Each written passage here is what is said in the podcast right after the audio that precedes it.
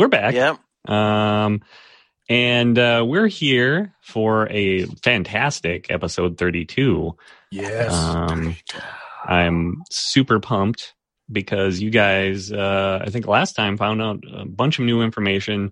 Have already, if uh, if the conversation before I push this record button is any indication, you're trying to piece together exactly what's going on here. So um, I'm excited to be here, and I hope you are as well. And I'm gonna again, I'm not gonna forget this because I know people want to give us money. Um, you can go to dungeonpatrol.com, click on the Patreon button, or uh, go to patreon.com slash dungeon patrol. If you want to become a patron, give us a buck or two to help us keep this adventure rolling. Again, you don't really have to, but I feel sort of obligated to put it out there. And um, we appreciate all of you for listening, for the feedback, for everything. I think we talked a little bit last episode of people that have given ALAR band names. That's fantastic. Um, and that is a great way to contribute, almost better than money, even. Um, Although a dollar a month would help Jerry with his restocking fees for all the audio equipment he buys and then returns. uh, yeah, yeah. Uh, we did talk about that a little bit. Um, yeah, I have a, an addiction, and if there's anybody that is thinking of starting a podcast of their own and they want any uh, feedback from me, I'm happy to weigh in because I just love talking about it. Um, or if you think Jerry needs help and find an audiophile anonymous group around him, yeah. my wife is going to start another uh, Patreon to get me the help. So Mhm. I'll give you the link to that next time. Um, no, uh, it's uh, it's fun. It's uh, I find this uh, very enjoyable, both from a gameplay standpoint and from a uh, technical standpoint, making all of this stuff work. And appreciate all of you uh, for putting up with that. So Well, and we appreciate all the work that you put into doing this. yes, Yes, absolutely. Oh, thank you. It's it is more of a uh, you know I, I get something out of it myself, but uh, glad A that labor you. of love. It it really is, really is. I don't know what it is. Uh, I have like the least sexy voice to ever be recorded, and the fact I highly doubt that. me and Gilbert Gottfried, maybe. uh, you are not anywhere close to him. Come on. Uh, but I just, you know, there's something about it, you know, put a microphone and record and just listening. And, and when people do it well, um, it, uh, no, it just does something for me. So Well, we appreciate you inviting us into your world and letting us crap all over it. It's really delightful. Smearing it on the walls. uh, yeah, yeah, Whatever yeah. good dungeon master one- dungeon master ones. yeah, no doubt. Not the first, definitely won't be the last. Um, well, thank you all for being here. Thank you all for listening, uh, and contributing in whatever way you want. Um, that's all wonderful. Mhm. And uh, you guys had some questions before we get started. Uh, there was some conversation about the people that were in the room. We can do it in character. Okay, Mhm. So shall Sounds we do the the recap? Sure. yeah, we'll jump right into recap then. Okay. Alar Supply fought an epic battle, defeating a canny crocodile and a pair of worthless were-rats, freeing the captive Gaunt Darkmane, an agent of the Twilight Vigil who had been investigating the Dark Run Syndicate. Will the band discover what the dark deeds were planned by the Syndicate? Find out on Dungeon Patrol. Nice. Uh, that might be one of my favorite names so far. Yeah. A- large Supply? Thank you. Yeah, that's, that was well done. So, So I went now we 90s. I went la- 90s last time, and Right. now I'm going back to like early 80s. So Instead of being lost in love, we're lost in a labyrinth. Uh huh. Uh huh. but we've had sweet dreams because even the nights are better. oh, we're old. Uh, yeah. Well, you know, I saw I saw the the skateboard guy who's been all over uh, the internet Um, this riding the skateboard, drinking cranberry juice, and listening to Fleetwood Mac. Yeah. So apparently, Fleetwood Mac sales went up 374% after his Wow. video went viral. I've missed this. Uh, this. Well, come on. I mean, Rumors is one of the best albums of all time. I'm just going to say that right out loud. I've heard so many people talk about Fleetwood Mac since that that video, and I can't remember the the guy's name, but uh, it's just him cruising along, drinking out of a big Ah, jug of uh, nice. cranberry juice. From like a from like a front view cam from almost like a Oh, he's a selfie. TikTok star. yeah, yeah. Oh, okay. Oh, Got those crazy kids and their TikTok. Yeah, He's not a kid. Like they're talking tick and tic Okay, old lady Tris. I don't use that tic tac. Tic Tacs. Yeah, I like certs. mementos. Mementos. they don't even make die. those anymore. I don't think Certs. they make certs. But Oh my god. Do they? Wait, do they make certs still? Oh, that's Wow. that's out of the back of my head, Jerry. That's rough. My mom always gave me when I wanted candy. So. Yeah, my dad gave me certs too. He always had a roll of certs, and now I Mhm. feel sad. yeah, isn't it kind of sad? It is Yeah. sad. I, I don't is. think they. I, I don't think they make them anymore. I'm going to Google that after the show. Yeah, we'll Okay. we'll Google it. Someone Yeah. can correct Oh, us. Oh, you can read- find certs on Amazon. Yeah. Oh, thank you. Thank you. Nice. Okay. Well, I'm going to start doing that to my kids and see how long that lasts. you want candy? Here, have a cert. Better than Tic Tacs, I suppose. They've been in the warehouse probably for you know a decade, but Oh, so they don't make them? They're just well, you can find them. Doesn't mean that they're You can right, find them. Yeah. yeah, right. bunker certs. Yep.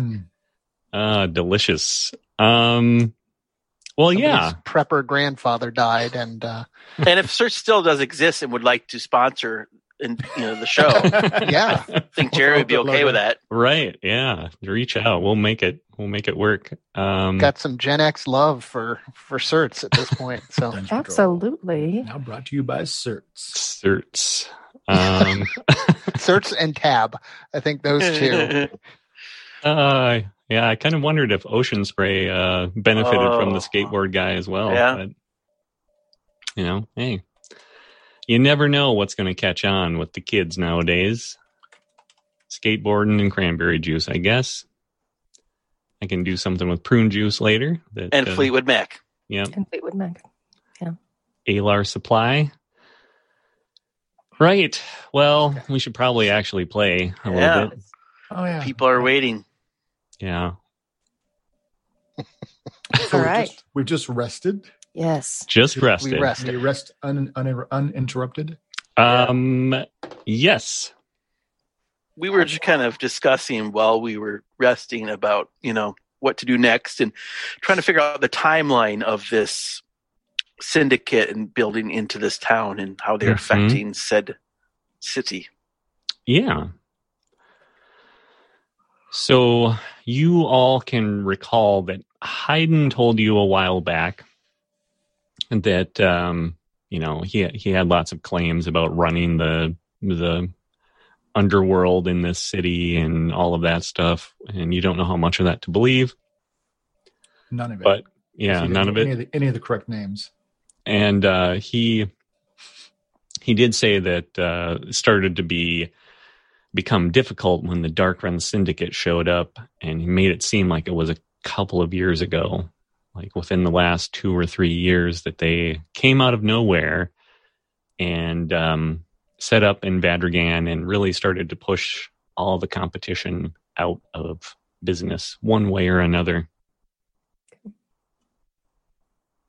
Okay. So what's our plan, friends? Should we go investigate this stockpile of goods and try to piece together what their plan is? I want to find Arvik. I feel like we have a multi-part plan. We're going to secure this cache, find Arvik, and eliminate the enemies, and stay alive. Who's this Arvik you're talking about? Why is he so important? Arvik is our friend. He's um a very big guy. Very big. You wouldn't you would know him if you saw him. He's a bit dumb, but he knows how to run a greenhouse. You see, and um, his dog misses him. oh yeah, Have you Uh, seen anyone like that? you see Gaunt kind of rub his chin, thinking he's like, there was a large gentleman in the group. He didn't look happy to be there. Big fellow, scars all over his body. Didn't say anything. Didn't even look at us. That's our little buddy. Do you have any idea where they would have taken him? That I don't know. He was just there with the rest of them. One of the two big men that I hadn't seen before. Oh, The other one is equally frightening. Not quite as large, of course, but had a claw for a hand. oh, Mm, right, that Yes. guy. We know who that is too. Uh, the Thunder Thraxos. Right? Thraxos, Thunderclaw. Tiger claw, but close. Tiger Claw. nope, I wrote down Thunderclaw very Okay. clearly. He can be a Thunderclaw then. Hey, Thunderclaw, we're looking for you. Who? Um, to roll back the tape. uh, you, uh, so now you think that maybe Arvik was in that group. Um, Was he prisoner like, or did he look like he was part of it? mm, he wasn't tied up or anything, but he didn't look happy to be there. And they kept looking at him like worried about him. I, I'd say now that I know that he might be your friend, I, I- I'd say he was there against his will. So now you have told us about the um, uh, three of the people. Are there any other distinguishing characteristics of these other two women you can tell us? One of them, Mohawk, kind of stood out. Leather armor, if I remember correctly. She looked like a rough type, maybe a gladiator. The other one, much smaller, definitely didn't look like a fighter any kind, but had some robes on. Look almost, I don't know, like a cleric or a monk or something. Do these ring any bells for us? They are not. like, No. Okay. I don't. I'm looking at notes here. I do not remember a woman with a mohawk. There was, um, you know, you heard that uh, Thraxos had kind of another Gulgonin sort of partner. Um, Uh, Pyros. yeah, Pyros. It was a woman. Oh, I didn't Ah, make a note of okay. that. Okay. Huh. It seems like the mohawk would have come out before. Mm, mm, maybe. I don't know if you've uh, run across her. You've only, Mm-mm. I think, I don't spied think so. And maybe didn't didn't ask too much about Pyros. So well, if you could pop- possibly show us the way.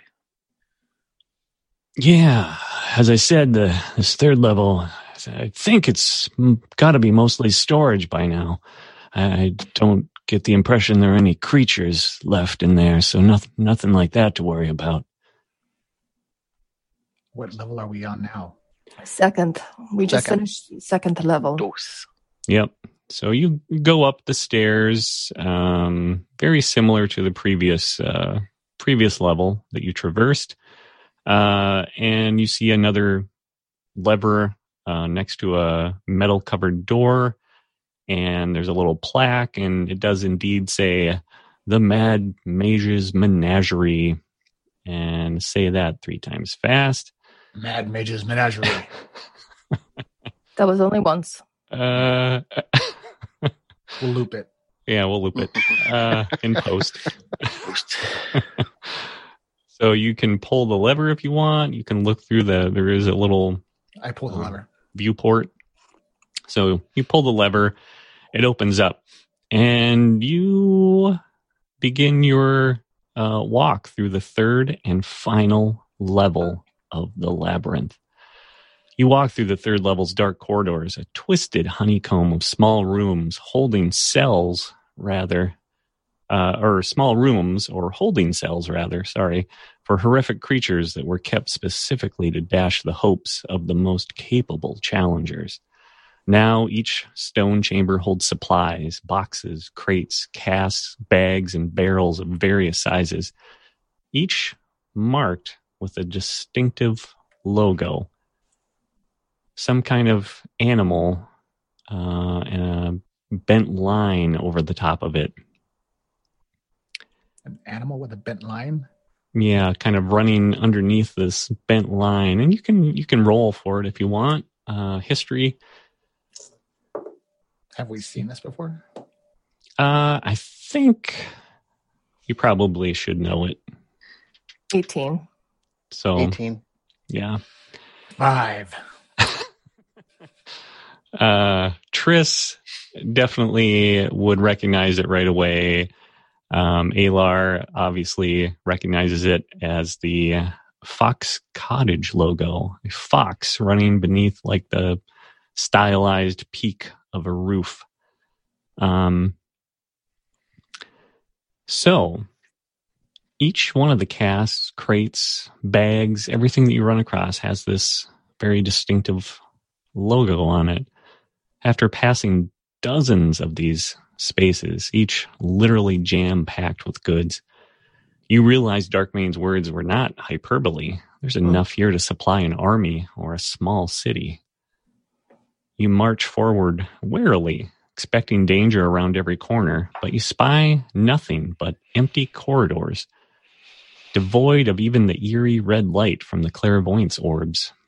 Only the occasional torch lights the way, providing you with a clearly marked path through the maze of intersecting hallways. And suddenly, you reach the end. Two bronze statues of your host Remus Nova stand at attention on either side of an otherwise unadorned doorway. Unlike the others, this one stands open, ready to embrace you. Beyond, you see a room, a dark room with a table, two chairs, and a small bucket, which should be familiar to all of you.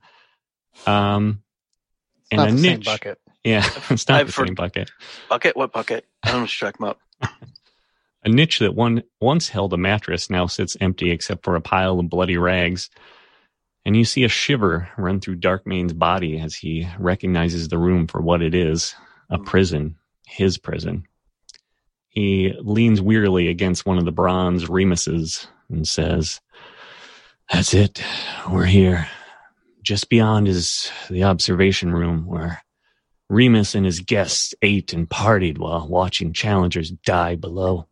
Hmm. I don't know if anyone else is in there, but I suspect there can't be more than a handful. Like I said, they were planning something big, and I had a feeling that they needed all the help they could get. Hmm. So, Okay. doors open, room lies beyond, and you see another doorway Okay. on the other end of this dark room. And this is where it's supposed to be. That's where they he knew them to be last.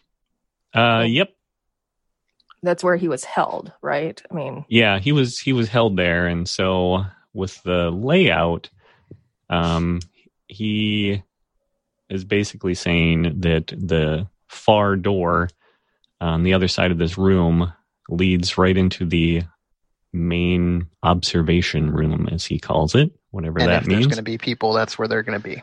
right. Yeah,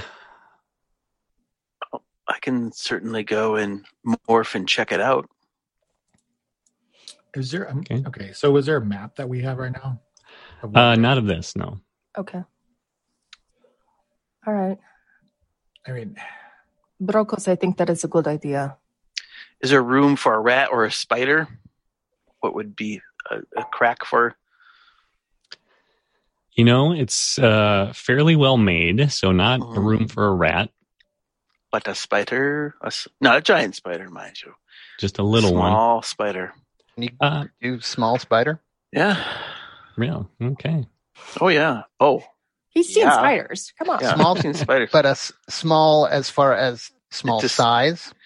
Uh, yep. A Or spider, a standard spider would be considered a small creature or small beast. It would. Okay. Okay.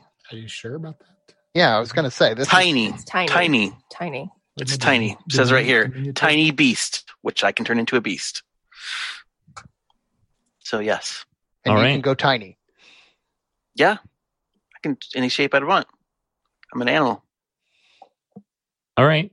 I'd Is argue that, spiders um, aren't animals, but Well, They are animals. I can turn into a beast, and this is what it is. It's a beast, guys. I I know these my my rules well. Okay.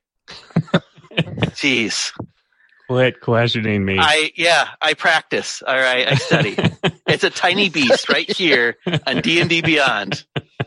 So I can turn into a beast, any beast. oh, yeah. and or unless you you guys want to go check out yourself. no, I, I just feel like this I'm. is- I'm. This is just a, a holdover uh, from Pathfinder because I'm you're just limited. about to turn over. I'm just about to turn into it. And you guys going? Are you sure you guys can do this? Are you sure you can do this? Uh, the just feel like- DM's totally clueless, so yes, I, uh, a tiny beast. So yeah. um, I trust you. I do. yeah, I was I- just I will looking at turn- the at your uh, party members here who are Yeah. a little more skeptical, but well, this isn't Pathfinder, kids. Um, I'm going to turn into a, a spider, a tiny beast. okay. Um, and then as I walk past Kragar and uh, and Alar, uh, you know, both bite them with my small little pinchers. well, you're tiny, so you don't even break my skin. right. Uh, and I'll restrain myself. Just from stepping on I irritating. was say, don't step on our party member. He's tiny. Okay. I can't tell where he is. uh, so tiny. Exactly. Just put him under a jar. How do you like us now? and then I turn into my full size and stuck in a jar. Uh, No, that's horrifying. Don't do that. yeah, that would be horrifying. So, um, yeah, let's go ahead and uh, crawl underneath a, or in a crack or in a door. I want to check this out. All right. So you walk through the Spartan room, taking note of the bloodstained chair, and uh, you nod sympathetically at Darkmane, who acknowledges you with a look of grim determination. When you arrive at the door, uh, you see little tiny uh, uh, Brokos uh, go scurrying through a crack uh, underneath the door, and um, I don't know if you guys are going to do anything, or you're just going to let him do his do his work. I'm, I'm going to go spend some time at the bucket. It's been, it's been two days. Okay, so you get through. I'm. The- I'm gonna stand watching Yeah, him unashamedly because we, we've all seen each other. Yeah, we've been there. So yeah, I'll just continue talking to him while he's going. We we really should have a plan. I think we should fight from this room. And we maybe need more boundaries, uh, privacy wise, but we can talk about that later. When this is all done, we're never going to see each other again. Uh, okay. So you get through the crack and your uh, million little spider eyes, uh, Brokos, see no movement on the other side.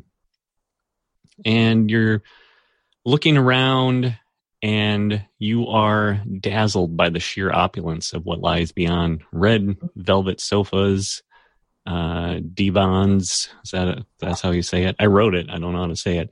Uh, and chairs sit haphazardly around small, ornately carved and gilded tables. Similar gold co- covered woodwork lies, lines the railings, banisters, and even the walls of this multi tiered room. Everything else seems a mix of plush, tufted velvets, rich brocades, and luxuriously soft fabrics. Even the floors and stairways appear to be covered in thick layers of intricately woven carpeting that runs from wall to wall. Wall to wall carpeting can't beat Is there another? Yeah. So I'm going to try to. I know it probably will take a, a while, but trying to get different views of the room, um, and see if there's any movement and if there's another door. Um, yes. There, let's see. You enter this room a little bit more, and you can see that there's a large curtain uh, to your left that seems to be bound, bunched up, and kind of held back. Um, uh, and let's see. So there are three tiers in the room. Uh, you can see no movement, um, but you do happen to see a corridor that goes off to your right on the bottom tier. There's a bar that runs almost the full length um, along the right wall. And you can't see past that because you're just a tiny spider. Mhm. But you can see that there's also a pair of golden doors at the, on the very top tier, right next to a balcony that kind of overhangs the second tier. Okay. Um, can I take like two years to get there? Then is that how long it's gonna? It would, it would take My you little yeah, spider legs. quite, quite a while. Yeah. Okay. So I'm gonna go and uh, get to the floor. Um, and just I just want to make sure that I've just been very very aware of my surroundings and if there's any movement. And as long as I've okayed that with myself and felt safe, I'll get down the floor, turn back into myself, and go over to the door and open it for them. All right. So you do that, and you hear nothing, see nothing other than what's already been described. And you go and open the door for your party members. I will stealthily enter. Okay. You want to roll stealth? I would love to roll stealth. Ooh, yes. 24. 24. Okay. Apparently, I will also try and be stealthy. okay. Oh, actually, that was awesome. Um, I still got a 20. I got a 20 as well. Wow. So you enter this ornately decorated room without the faintest whisper of sound. The carpet beneath your feet seems to absorb even the heaviest footfalls, and the room acoustically seems to swallow, quickly swallow up any audible notes of your entry. And I'll just kind of point to those doors. I'll like maybe try to get like an all clear sign if we've ever done anything, or just say, you know, mouth clear, and then just point to those gold doors there. So they're the gold doors, and now that you are tall, uh, once again, Brokos, you Be all a medium see, creature. Uh, yeah, um, medium creature. You can see over the bar, and there are a pair of double doors behind the bar as well. Yep. Uh, you would just guess that that probably led to some kind of kitchen or pantry or something based on the layout of the bar. All right. I'll, s- I'll slip in there real quick just to, to look. All right. So you go into the kitchen and let's see. Um, you find a kitchen and pantry behind the double doors. You find a pile of trash, broken bottles, animal bones, scraps of parchment that were used as scorecards for some game of chance, and a small table sits next to a large brick oven. Two hands of cards lie face down on opposite ends of the table, as if the players were planning to return. There's about a month's worth of food in the pantry hard loaves of bread, brined meats, whole geese and chickens packed in wooden barrels, cheeses, dried fruits, and sacks full of salted nuts. You also find more than a dozen bottles of wine, along with three large casks of ale. I'll walk over and mess up their cards. Okay, so you do that. and then come back. It's all clear. More supplies. Um, anybody else doing anything? I'm going to go up to the golden doors. Okay. I will follow. So I'm just going to read um, a little bit of the other descriptive stuff that maybe Spider Brokos didn't see. Uh, a glow seems to be emanating from the ceiling, provides a soft, diffuse light that fills the space evenly. You take a quick look uh, around the corner, and behind this bunched up velvet curtain with golden tassels on it and nothing. Um, there are dozens of comfortable seating areas, tables, no rare were rats, gladiators, werewolves. You step out and you can see that this wall behind this curtain is empty. It's divided into a dozen equal sized squares. Inside each square, you see a glass orb similar to the clairvoyance orbs, but larger and completely unlit. They appear as enormous rubies with their glossy, smooth surfaces reflecting the room's predominant color scheme. Uh, you've already seen the bar, the doors, you've already been in the kitchen, um, and you spy the conspicuous pair of golden doors next to the private balcony. Um, why don't you all roll perception?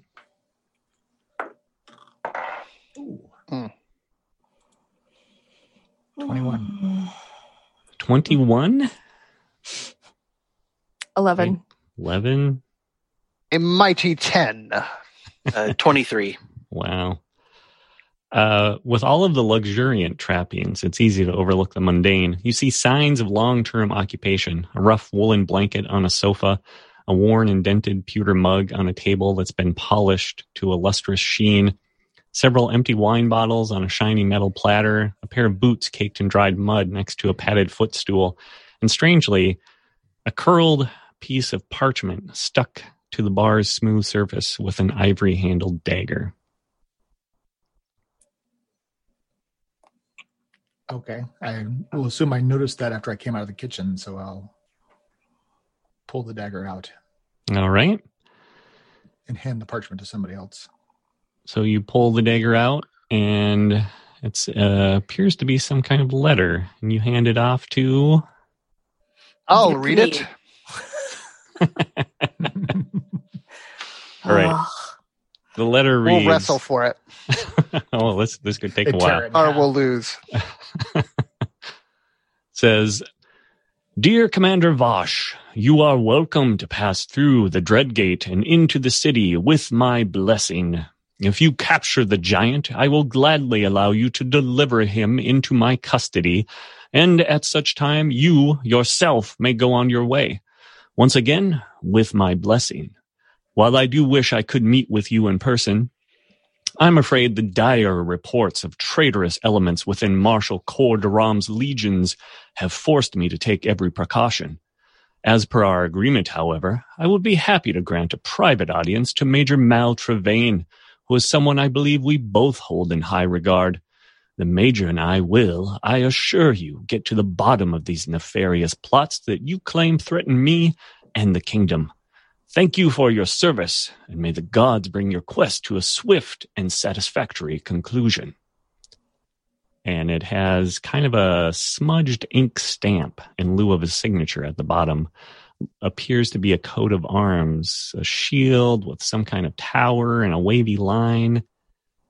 You guys can roll if you want. History? Yep. Nope. Ooh, a 10. Unless a 10 does it. Nope. I got a 20. Natural 20. Nice. So you immediately recognize this uh, as uh, the Baron's uh, coat of arms. It's the King's Point Lighthouse with uh, wavy lines representing the the sea. So a note from the Baron to your That is a note from the Baron. Commander Vosh. So it looks like this uh, Commander Vosh is someone we need to see. Well, we have been looking for her for a while, right? Well, I think we're closer on her trail now. She's been here. You'd imagine. Do you recognize the dagger? I don't know. Do I recognize the dagger? I pull it back out of my pocket. This thing. Um, you do recognize the dagger. It uh, was the dagger of your commanding officer. Once Lieutenant Maltrevane, now apparently, according to this note, Major Maltrevane. So should we try to? Does do we understand what's happening here? Does it seem like the Baron is trying to set things up to let the legions in, basically? That's what he said. If you give Aardvark basically to them, they will open the gates, right? Well, so it says the giant. Yeah, that's Arvik. Sorry, Aardvark. But uh, I'll take it a little shining to him. Mhm. but Arvik came with the Raiders when they landed. So how No, he remember he escaped. He had been uh, a prisoner and uh, basically a forced combatant, right? A Mhm. gladiator for their entertainment before. Of the Baron, is that right, Jerry? Not of the Baron. No. Um, Not of the Baron. Mm-mm. His uh, uncle uh, brought him around the That's right. Thunder Isles. Uh, he was kind of, uh, you know, whatever they consider, you know, combat sports uh, Right. in the Pirate Isles. He was kind of their their champion. So it says at the end of this letter about how basically finding something that he's being someone's trying to thwart the Baron. Is he possibly talking about news of Wolfknut and us, or is grabbing Arvik? Is he is that basically bait for us? Are we being lured into something? It doesn't sound like it. It sounds like Mm-mm. there is something else going on, and that maybe Arvik is even more than we understand. Mm. That's what I'm taking from it. okay. So this whole time I've been confused about Arvik's origin. I thought he was just one of Wolf Knut's longtime people. No, there. Yeah, there was a whole story about the Yeah. uncle, and and he wanted to be a farmer, and then his uncle, like I don't remember, sold the farm or lost the farm, and then traveled around Does it? making him fight, and I would. Uh, close. I would like to change into uh, uh, my shifting, and I want to take a look around the room to see like if there's any smell left over. Like, is when's the last time someone was in here? If I can get any kind of indication of movement, or to see if how long ago they were here at all. If there's any remaining smell or scent or anything. Okay. Um, you transform and Nope, it's, it's just a, yeah, it's a quick shift, but I oh, your shift, advantage. shift. Okay. Yeah, That's right. yeah, yeah. Um, so you get slightly more uh, ugly, and Not possible. Not that you would know by my token. no, no, that is a skill I have in real life. But uh, you uh, start to sniff around, and you know people are starting to notice you and uh, realize what you're doing, and so they kind of hold still and wait for you to uh, smell around. And you you definitely get uh, the were rat scent, um, which is pretty distinctive. Um, that's obviously more recent since you uh, just killed them off, and they were presumably playing cards in the in the kitchen area there before they uh, went to dispatch Gaunt Darkmane. Mhm. Um, but only slightly older, maybe just hours before that. Um, you you definitely get uh, another smell that is very reminiscent of your uh, friend Piers. So you assume, Just to let you know, as a perception, I rolled a natty 20, so it's a 26 Okay, to help your story along. right. Um, so Piers, you know, had a particular smell that you didn't Mhm. maybe recognize entirely, but um, this is this is similar but different, and so you assume that might be Commander Vosh, the werewolf. ah, gotcha. Okay. Um, and you also do pick up um Arvik's scent. Okay. So he was here roughly at the same time as Commander Vosh. And then you smell, you know, kind of the oiled, leathery sort of smell, uh, sweat stain, blood stain kind of, you know, impression that you get, you know, got from that gladi- gladiator that you fought hmm at the Belfry Union. So they could have gotten pretty far away by now, I'm guessing. Yeah, uh, you would say probably in the last three hours, and Okay. uh, Gaunt doesn't really, you know, he's been stuck in here for so long. His sense of time is a little off, but he says it's probably only a handful of hours. And that lead sent, sent kind of sends me to the uh, doors, gold doors. Yes, there's definitely Okay. scent going all the way up to those doors. And it's a it's a set of double doors. Is that right? hmm Okay. All right. I'll share everything with, with that with everybody. All right. Do the doors open inward or outward? It looks like they open in towards this room and then can be fastened. You know, it looks Ah. like it's kind of like an entryway. I think we need to be prepared that Arvik's not going to be on our side. That is a possibility. I don't like that. I think he is a pawn in greater schemes. Yeah, could be. Uh, clearly more significant than any of us knew. We should be prepared that we may meet battle on the other side of these doors. It's also Well- possible. They surely left guards on that side of the gate. Why? Not necessarily. It's a whole magic portal entrance and stuff, right? Gaunt nods at that. Yeah. Maybe they're just feeling very cocky at this point. I mean, we could have been, if they were through the observation deck, they could have been watching us. Could have. I mean, it's it's out in the open. It's not like Yeah. glassed in. or Ah. anything. so Like Just the kind of a balcony balcony. Sure. yeah. I, I don't think we're going to get any more from this room. I think we should press on. Yes. Agree. Are the crystals, the rubies or whatever, labeled on the wall? Uh, they're not labeled. Kragar, we don't have time to watch TV. It's TV. I was wondering if there's some viewing options for the other side of the room from here. Yeah, that is a good question. But I do not know how to activate this stuff. Do you? Yes, you just walk up and put your hand on it, like so. You do that?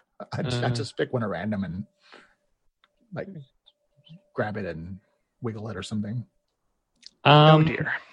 Yeah, I haven't really thought out how that is uh, activated, but uh, Or if it's trapped. or if it's trapped, or anything about it.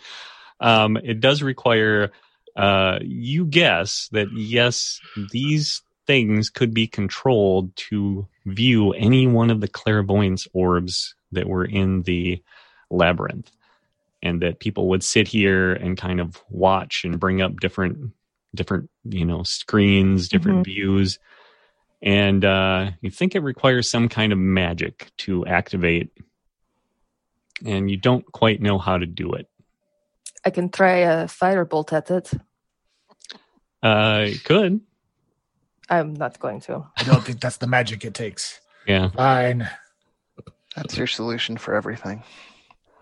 firebolt firebolt I like firebolt. all I right will walk to the gold doors and open them. Uh, yeah, Yep. I'll follow. Through the golden doors, you enter a large carpeted hallway. Golden sconces hold small, intricately carved figures. The figures appear to be representations of strange, otherworldly creatures carved from some thick, shell like material. Each figurine glows with an eth- ethereal light bathing the hallway in the same diffused radiance that you noticed in the main observation room. You see a door on your right, and ahead, the hallway abruptly ends just beyond a strange portal made of some dark stone or metal. Does Hmm. the portal look active? Upon closer inspection, you notice dozens of odd runes carved on the portal's surface. One Ah, shaped like the profile of a simple chair with a circle between its legs, glows with its own greenish light. Darkmane clears his throat and says, That's it, the portal. This one is uh, bigger. It has all of these markings, but the other one was smaller and only had one strange rune glowing green like this one, but not the same as this one. It's more of a X shape, I guess, from what I can remember. Now, if this works the way I think it does, we would come out in the cellar below the betting house. I understand if you don't want to go through, maybe we better check out that balcony area, but I just want to let you know I, I, I thank you, strangers, but I left a wife out there. Tilly's a tough woman, stubborn, again. But uh, I'm sure she's waiting for me. I I'm really eager to go and see her.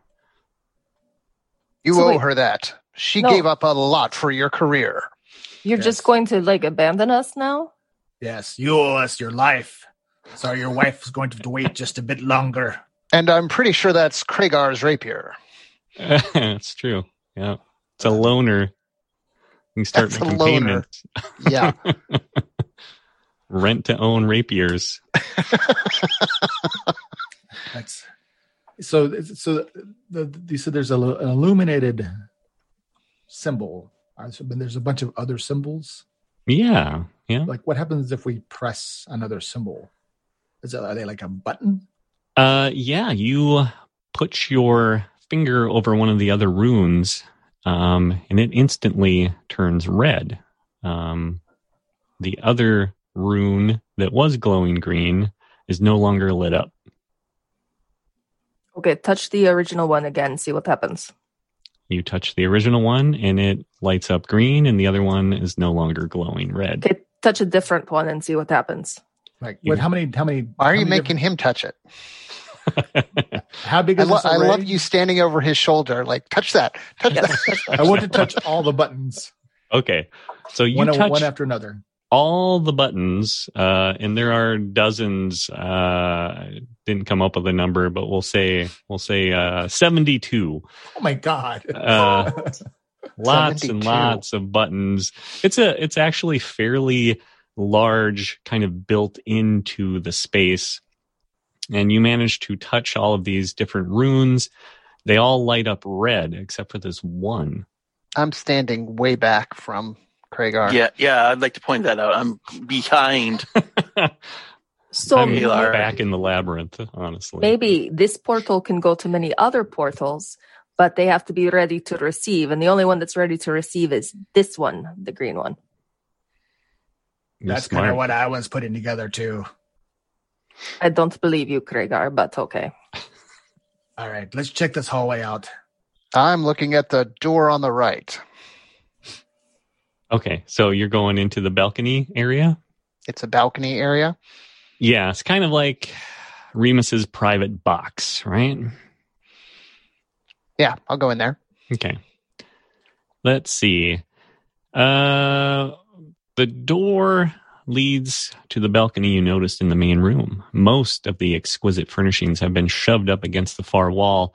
In their place, crates of supplies are stacked haphazardly. Some of the crates have been opened and their contents appear partially unaccounted for. Lamp oil, uh, pitons, piles of rope, boxes of hardtack biscuits, candles, strange hammers with curved spikes, and most noticeably, most notably, a basket with a dozen of the glowing red clairvoyance orbs. A small table appears to have been used as a desk. Several piles of paper sit around, a bottle of ink, and a worn quill, and some kind of book. The papers appear to be receipts for goods. Okay. Uh, does it say where they are shipped from? I mean, we're looking for some I, sort of yeah, uh, you can see Peck and Wimby, that sort of stuff. Yeah, the papers uh, appear to all be actual receipts from Fox Cottage Supply Company. If you look at the book, it's a log of everything that has been collected, and the numbers are staggering 5,000 pairs of boots, 3,600 gallons of lamp oil, 12,000 candles, 1,500 casks of ale, 1,700 bolts of canvas, 1,300 bolts of wool. The list goes on and on and on. And small notations uh, written uh, along the side of the pages seem to question some of the numbers or the need for more. Someone has very methodically and systematically been collecting these goods for a specific purpose and keeping meticulous records along the way. And you can see Gaunt kind of looking over your shoulder as you are examining this, and he's like, "I, I, this is this is big. I need to find Tilly and report in. There's something going on here. Has to be the foundation. Just has to be. But why? I I don't understand. I need to report this." Well, what what is the foundation? Did I miss Um, that? what? Go ahead. He said it must be the foundation. Oh yeah, I don't I don't know if Piers ever mentioned this at, at some point, but he had some information that maybe uh, did come up or maybe did not, depending on what you asked him. Um, but the foundation, uh, the Coram Bray is a country way down south, full of merchants and rich merchant families, um, and they, uh, the richest families uh, that rule the uh, the country are called the foundation or the founding families or the founders. And so they actually run and own Fox Cottage, which is a international kind of supply company.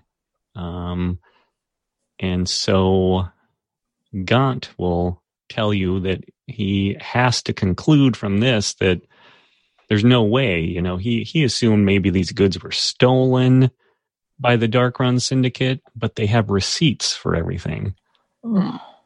So he's now thinking that they're in on it, and that means that the founders, the foundation, must be behind this. So there's this whole other level, and you know, the founders they pay for this whole island of mercenaries, the Golgonans, to protect them and to enforce their will um, whenever they need to do such a thing. And so, incredibly powerful families. Mm. It feels like pulling this thread, and it just gets deeper down this rabbit hole. It gets scarier. So I think we should take the ledger. Yes. All right. Uh, I'm gonna get a new rope and some pitons and some more lamp oil. Okay. You guys can stock up here. I'm going to go back for the salted nuts then. Those sound good. okay. I'm going to grab the basket of clairvoyance orbs and one of those big orbs from the other room. Nice. Okay. These could be handy if we can figure them out. Yep. So basically, in here, uh, in this room and in the pantry, you guys can find basically all of the supplies that you would need for any sort of extended um, adventuring and resupply. So if there's anything you're missing, food wise or supply wise, it's kind of it's kind of all here. It's like a But mini. it's not overtly uh, gear for war. I mean, it's not arms. It's not, you know, materiel in that sense. It's, but it would be siege survival, that sort of stuff, right? It would be, hmm Well, if that if the are we calling it the Legion? That basically all the troops show up and they get let in. I mean, they're going to need supplies to hold the city. Yeah, yeah, that's true. But from what you've learned now, there's this secret, Baron calls them traitorous element in the Legion. And he's not taking taking any uh, meeting with any visitors because of some of the reports that he's received. And the only person he trusts to talk to is Mel Trevane, who Triss knows is now also a werewolf because she walked in on that. So there's part of me that can't help but wonder: is do we do in fact destroy all this? I don't know. No, you made a fair point that this would be useful to supply the city. I, I agree with that, but what if we fell? You Okay. will fail. Will if we fail, then we won't care what happens to it. So I think we just Then That's a good other thought. poets will sing our legend for us. Although not as well, but very true. Very true. let's figure out the portal, shall we? All right. Let's do it then. So, Gaunt, how did you get in? What did you do that opened the portal? You just walk through. But Doesn't I- look like much, but trust since me. it's, since it's green, I think that we're good. I will walk through. Okay. We're like, okay. Okay, there we go. You see Triss uh, sort of turn into like a bunch of individual cubes, pixels, her and is kind of like frozen, you know, right below the por- portal uh, to your vision, and then kind of the cubes get smaller, smaller, smaller, smaller, all dividing, and she disappears just like that fast. It's almost like an after image on your retinas. Um, and Triss, you experience a mere second of blinding light before tumbling into pure blackness. Your eyes are still flashing strange patterns directly to your brain as they desperately try to adjust to the new environs. And you stumble blindly into a room filled with strange objects. A clatter and a clang, followed by quiet curses, announce the arrival of Gaunt, who is totally blind in a dark room like this. You can hear him. Oh, damn. What, what is this? Where am I? Yeah, I'm gonna leap through. I don't Okay. know where we are. It's weird. So you, everyone uses your hands, feel your way around, and finally find, you know, what you believe are safe places. Um, you know, uh, strange objects leaning up against the wall on the floor. Um, but you find a corner or a clear space and settle down and wait for your eyes to adjust. Brace yourself until your dark vision starts to draw static shapes in the darkness. You appear to be in a small shed, roughly 12 feet by 15 feet. A pile of buckets, sturdy wooden wheelbarrows, pickaxes, and shovels fill the cluttered space.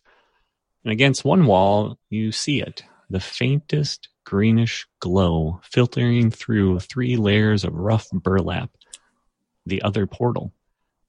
It is indeed much smaller, sized like a typical door frame. It has been wrapped in several layers of cloth and firmly tied with yards of thick twine. You pull your gaze away from the strange gateway and immediately pick out your comrades, dark shapes crouched along the structure's ramshackle walls. This isn't the cellar, Darkmane says. They've moved it. We gathered. And you see a rough wooden door along one wall. It's it's at an angle, but it looks fairly sturdy. There's no doorknob, just a crude iron loop for a handle. So the the the magic portal. So it's in this room, but you said it's in a sack. Not in a sack. It's just been wrapped in cloth, maybe maybe to disguise what it is. So, um, I will uh, tell everybody to hush so that we can listen for any noise from outside. All right. So you listen, um, put your ear to the door, and as as you do, uh, the weight of your body on the door makes it pretty clear uh, from the start that um, it's been chained shut. from the outside. And you can hear kind of the faint rattle of the chain links against the wood. Um, you don't hear anything close by. No footsteps, no talking. And I'm going to have you guys roll perception. Oh. Uh, 19. Nice. 20. Wow. 19. Wow. Five. Wow. Uh, so you listen very closely, and um, you can hear shouting, loud voices, several of them, but one of them is particularly strident and seems to cut through the din. Unfortunately, it's just too far away and not clear enough to make out any of the words. Mm. So are we in like a stone room or what are we in? You said it was like a, I thought it was shed or something. Yeah, it's a wooden shed. Okay. So I'll pull out my crowbar and see if I can pry open the door. Um, yeah, uh, you can roll me strength with advantage.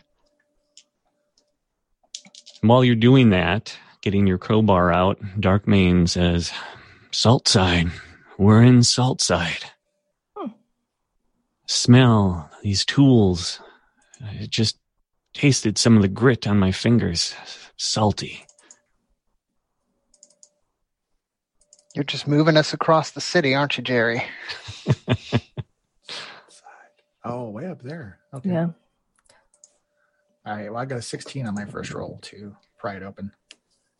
Um, not quite. You uh, do manage to uh, uh, crack one of the wooden boards on the door, um, so you can get a good view outside. And through the gap, uh, you see next to nothing, but there is a worn path that stretches out into the moonlight, and you can see shapes of buildings, maybe ten or fifteen yards in distance still hear kind of the shouting, which seems to be, you know, quieting down and just the one the one voice.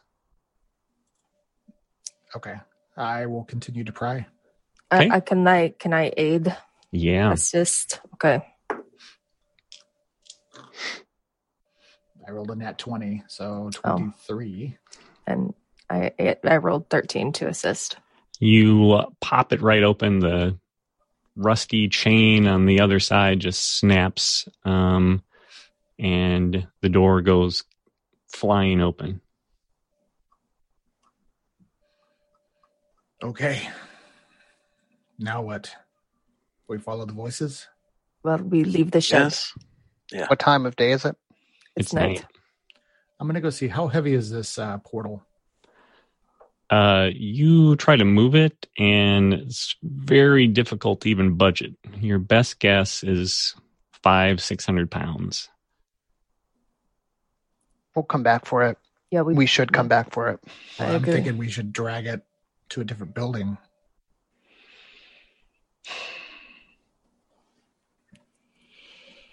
Yeah, your call. I, I think we need to survey the lay of the land before we make that attempt, though. It would be noisy. Yeah. All right. Well, I'll topple it over. That'll stop a lone person from coming through quickly. It's a good thought. Okay. So you clear a space for it, and um, going to try to gently lower it to the ground, or just flop it over. Gently. Yes, Gently, I'll take and- it. I mean, I, I can I can lift that much. So Okay. basically, just pull it and then. Okay, maybe help me, Tris. Okay, I will help him. Okay. I don't need those sound effects. so you lower it to the ground. Uh, Looking and good, Craigar. Lift with your knees, man. lift with your back. Um, so you lower it to the ground, which should, you know, make it very unpleasant for someone to come through. Uh, okay. So you carefully exit the small shed, I'm assuming, and you do take note of a large hand cart that has been pulled up next to the small structure. You see no other people in your general vicinity, but farther down the path, past the nearest buildings, you see small groups of people walking or running toward something. Up ahead, you can see light.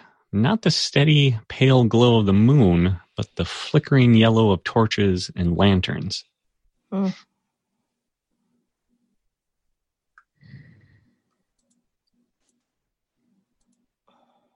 Hmm.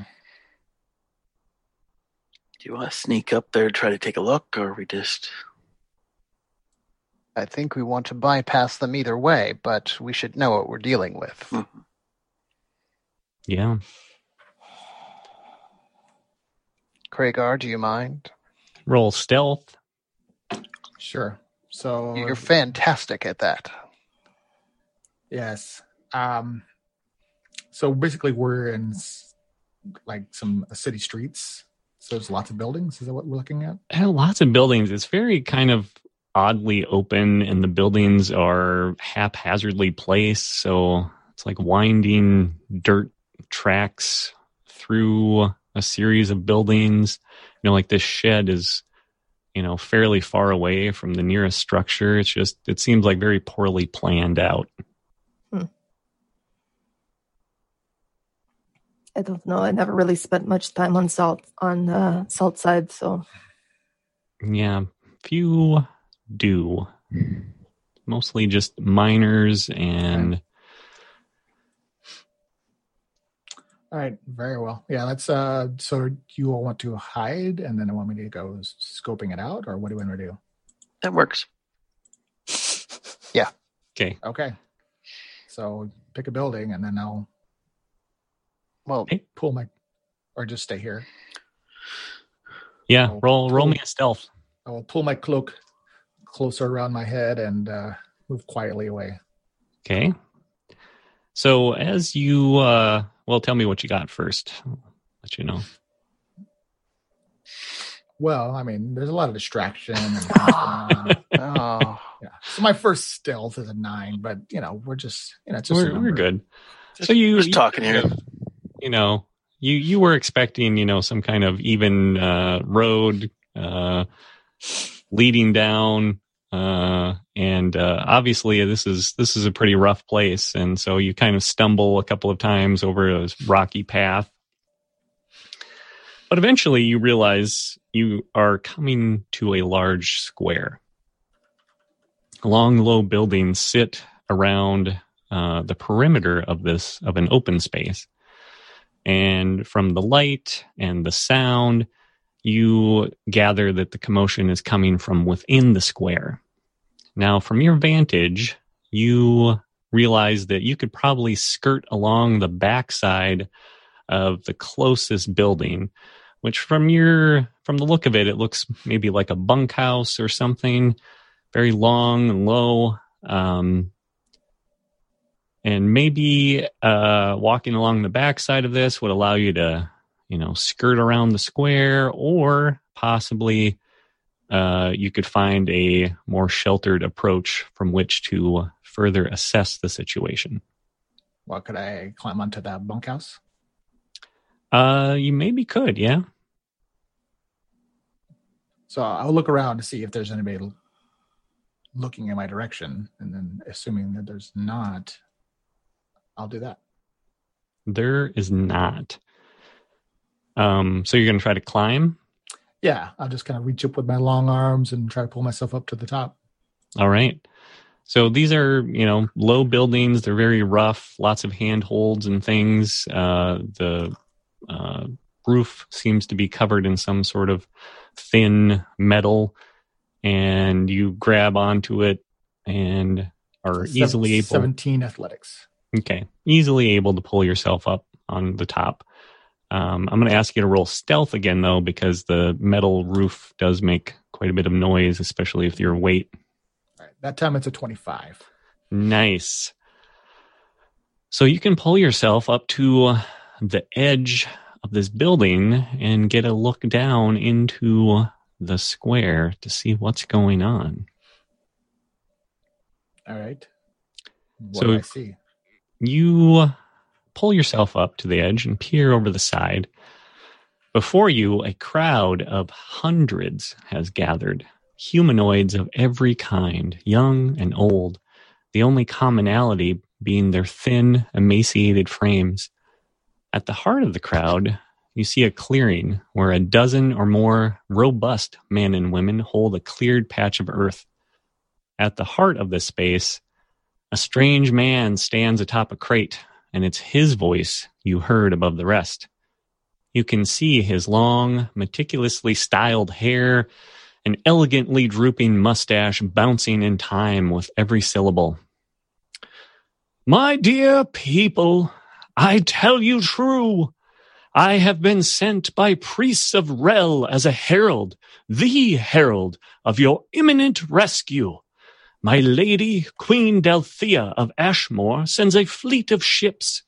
My lady offers you lands, homes, lives in Ashmore.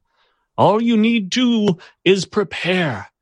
Spread the word. Tell the whole city of Rel's good fortune and most timely blessing. Winds that hold aloft wings as white as snow also fill the silken sails of my lady's ships. Your albatross has arrived, good people, and your promised land awaits across the sea. And with a great dramatic flourish of his oversized white cape, the strange man offers a short bow before rising quickly and raising his fist over his head.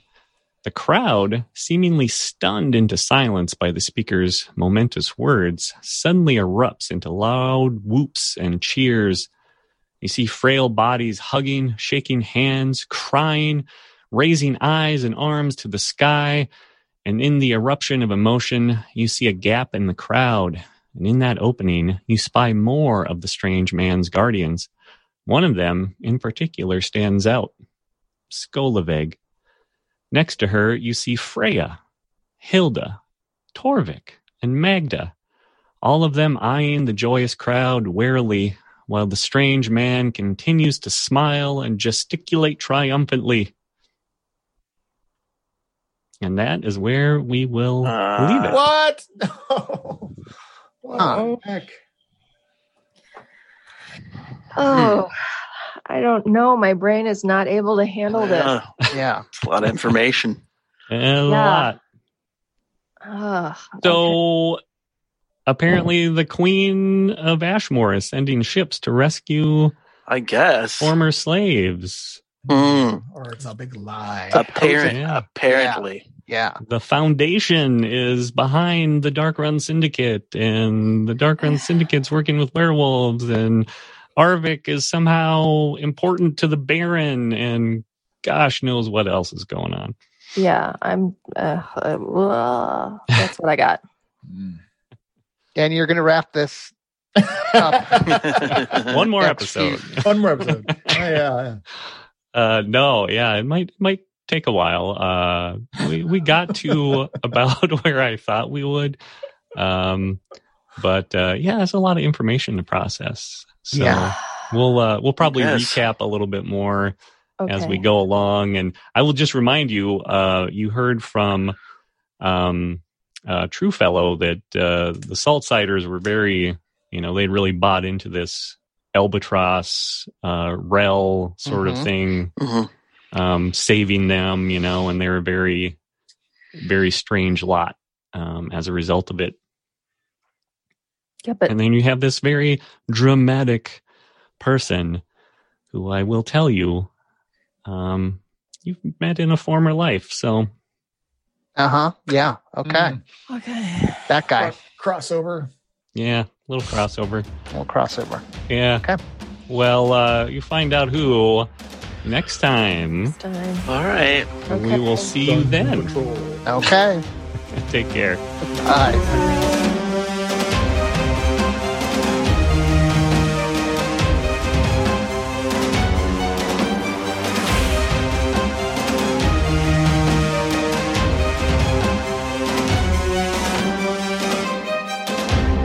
Thank you for listening. We hope you're enjoying our adventure. To show your support for this podcast, please leave a rating or review on your preferred podcast app.